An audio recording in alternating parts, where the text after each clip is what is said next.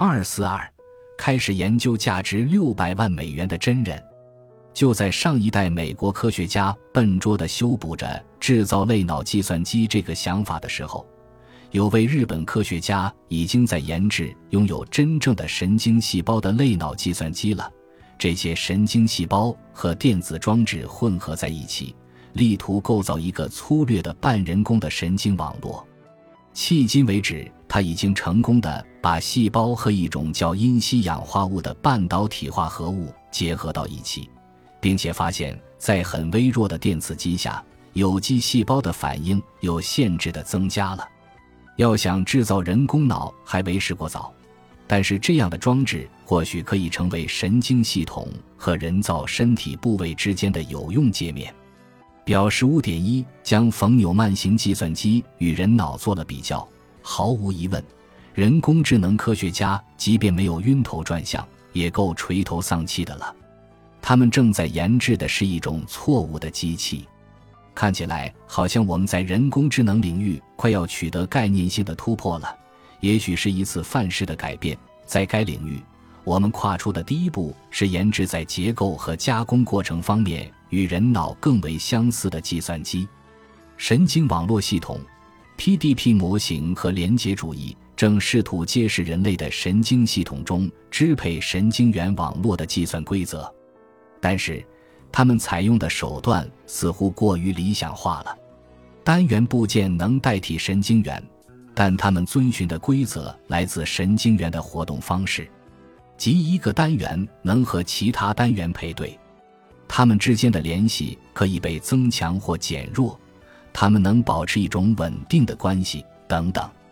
说到神经网络，人们提出过另一个重要的观点：他们还有学习的能力。也就是说，在类似于突触系统的作用下，其单元的连接会随着经验发生改变。一些努力已获得成功，这一看待人类认知的新视角，在其支持者中获得了极大的支持。即使是临时选修认知心理学的学生，也会敏感地看到此类研究对心理学的重要作用，并且会关注它未来的发展。思维机器在认知心理学中，几乎没有哪个研究领域能比用机器模拟人类思维这个主题引起的争论更为激烈。争论的一方是人工智能的狂热信徒，他们不仅相信机器能精确地复制人类认知，而且还相信只有机器才能实现高级智能加工。这一论点的逻辑外延就是。计算机应该直接参与人类日常生活中的决策。争论的另一方认为，人工智能是个失去理性的概念。他们觉得那些信仰所谓的思维机器的人是物质主义的崇拜者。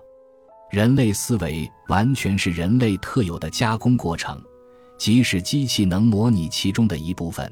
人工智能程序也永远不可能完全相同的将其复制出来。作为一个出发点，看看加州大学贝克莱分校的哲学家希尔勒所提出的两分法会有所帮助。他描述了两种人工智能的形式，可以作为探究人类认知的一种工具使用，即经过正确编程的计算机具备有理解力的心智。